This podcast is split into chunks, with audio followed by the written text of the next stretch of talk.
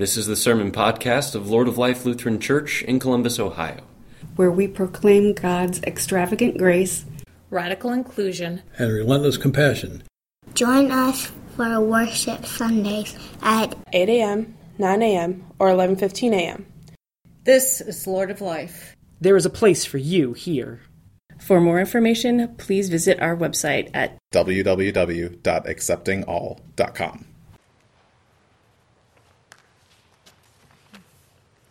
Good morning. The first lesson is from the first chapter of Jeremiah. Now the word of the Lord came to me, saying, Before I formed you in the womb, I knew you, and before you were born, I consecrated you. I appointed you a prophet to the nations. Then I said, Ah, Lord God, truly I do not know how to speak, for I am only a boy. But the Lord said to me, Do not say, I am only a boy, for you shall go to all whom I send you, and you shall speak whatever I command you. Do not be afraid of them, for I am with you to deliver you, says the Lord. Then the Lord put out his hand and touched my mouth. And the Lord said to me, Now I have put my words in your mouth. See, today I appoint you over nations and over kingdoms to pluck up and pull down, to destroy and to overthrow, to build and to plant. Holy wisdom, holy word. Thanks be to God. The second lesson is from the 13th chapter of 1 Corinthians. If I speak in the tongues of mortals and of angels, but do not have love, I am a noisy gong or a clanging cymbal. And if I have prophetic powers and understand all mysteries and all knowledge, and if I have all faith so as to remove mountains, but do not have love, I am nothing. If I give away all my possessions, and if I hand over my body so that I may boast, but do not have love, I gain nothing. Love is patient, love is kind. Love is not envious or boastful or arrogant or rude. It does not insist on its own way. It is not irritable or resentful. It, it does not rejoice in wrongdoing, but rejoices in the truth. It bears all things, believes all things, hopes all things, endures all things. Love never ends, but as for prophecies, they will come to an end. As for tongues, they will cease. As for knowledge, it will come to an end.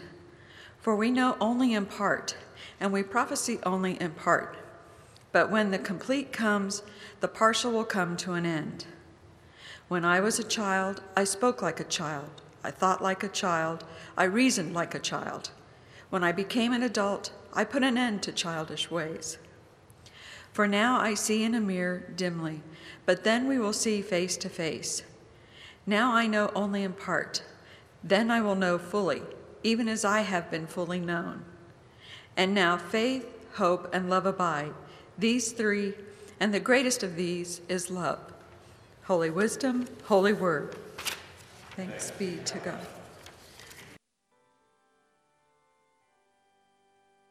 The Holy Gospel according to Luke, the fourth chapter.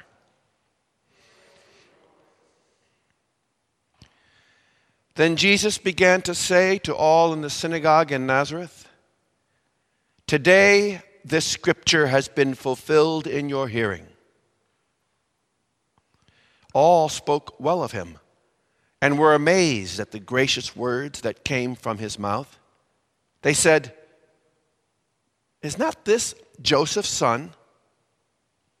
He said to them, Doubtless you will quote to me this proverb Doctor, cure yourself. And you will say, Do here also in your hometown the things that we have heard you did at Capernaum. And he said, Truly I tell you, no prophet is accepted in the prophet's hometown. But the truth is, there were many widows in Israel in the time of Elijah, when the heaven was shut up three years and six months and there was a severe famine over all the land. Yet Elijah was sent to none of them except to a widow at Zarephath in Sidon. There were also many lepers in Israel in the time of the prophet Elisha, and none of them was cleansed except Naaman the Syrian. When they heard this, all in the synagogue were filled with rage. They got up, drove him out of the town, and led him to the brow of the hill on which their town was built, so that they might hurl him off the cliff. But he passed through the midst of them and went on his way. The gospel of the Lord.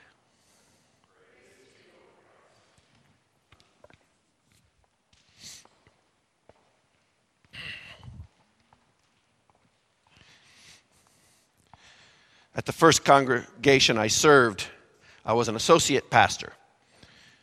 And the senior pastor that I served with went on to become bishop in the synod. And they called a new senior pastor who drove me absolutely crazy. He had these mannerisms. For one thing, when he would hold his book while he was singing, his other hand would be here with his pinky up.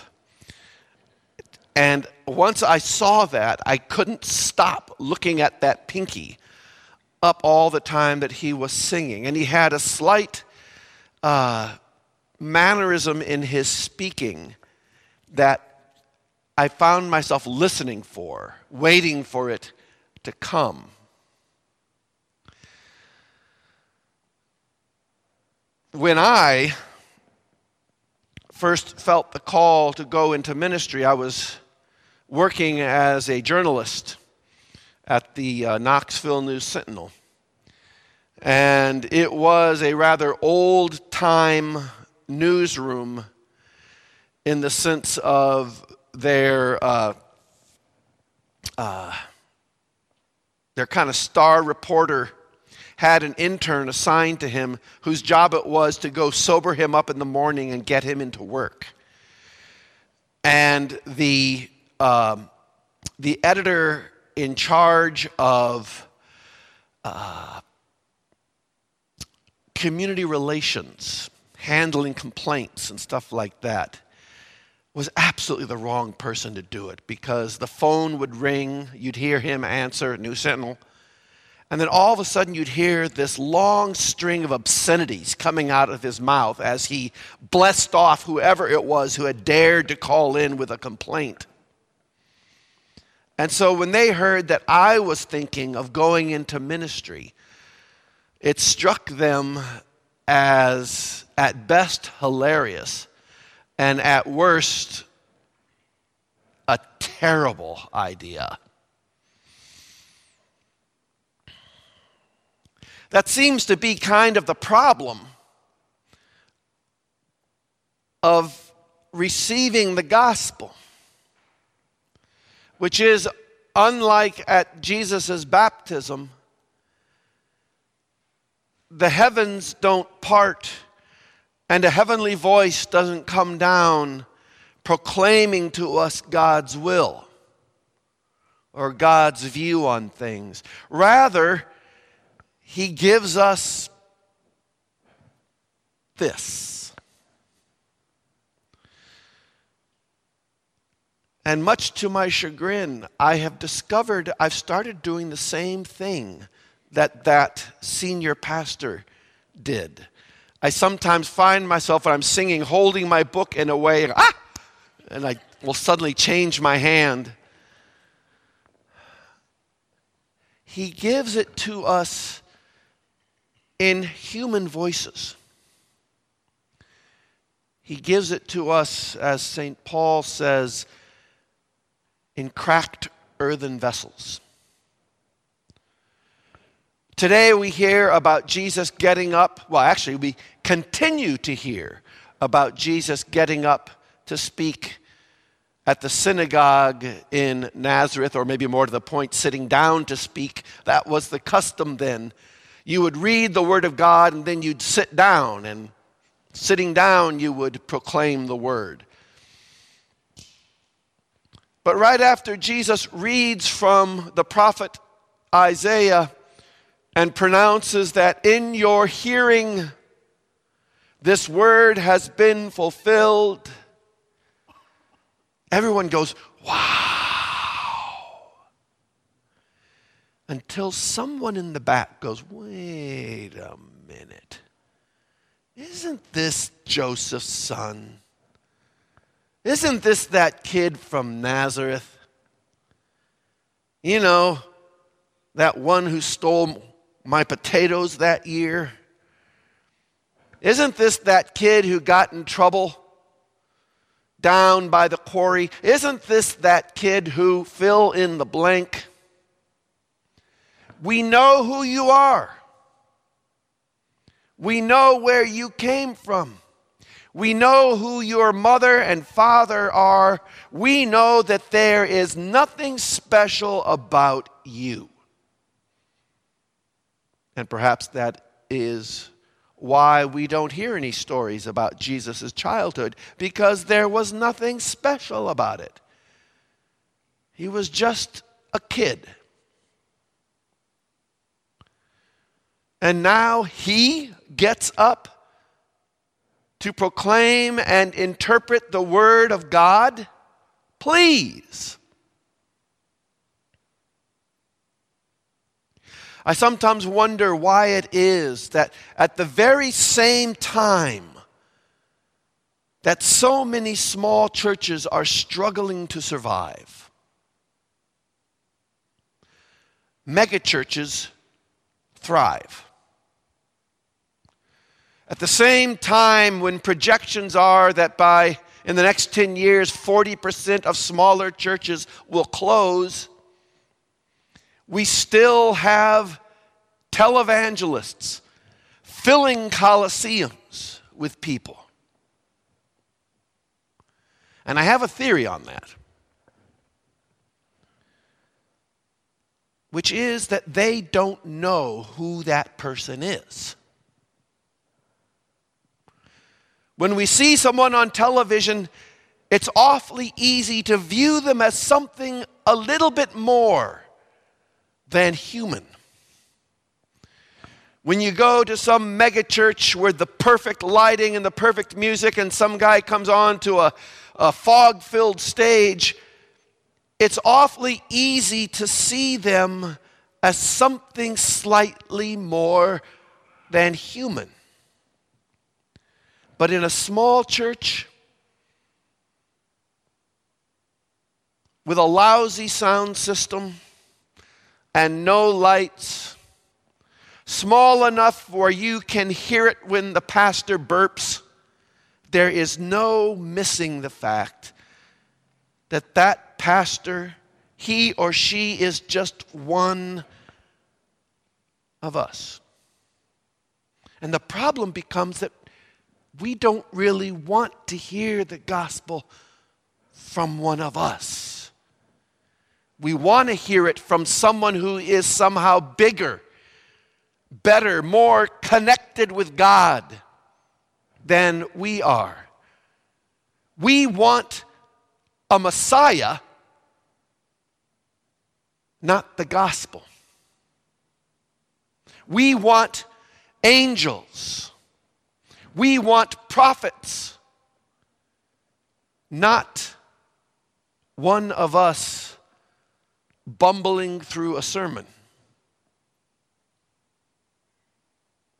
But the problem is, this is what we get.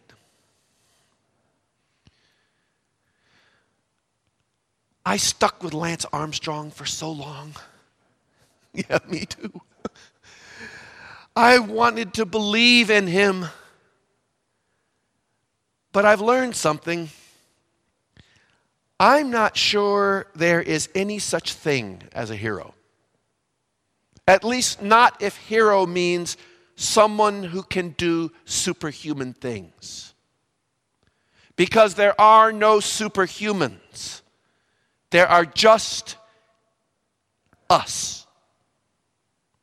And if we wait long enough or prod hard enough, we will eventually discover that about anyone. And this crowd at Nazareth starts prodding Jesus, and they discover that he's just one of them. And Jeremiah starts prodding himself and discovers the same thing. Wait a minute, you want me to proclaim the word of the Lord? Yeah, I'm too young. I don't speak well. I'm too human.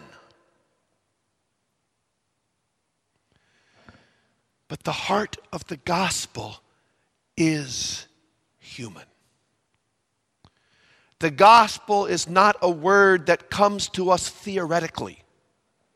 The gospel is not a word that comes to us shining with a heavenly light.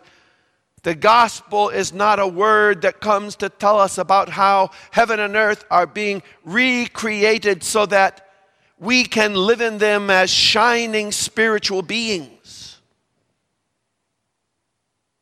Rather, the gospel comes to us proclaiming the good news that we have become the vessels in which God lives.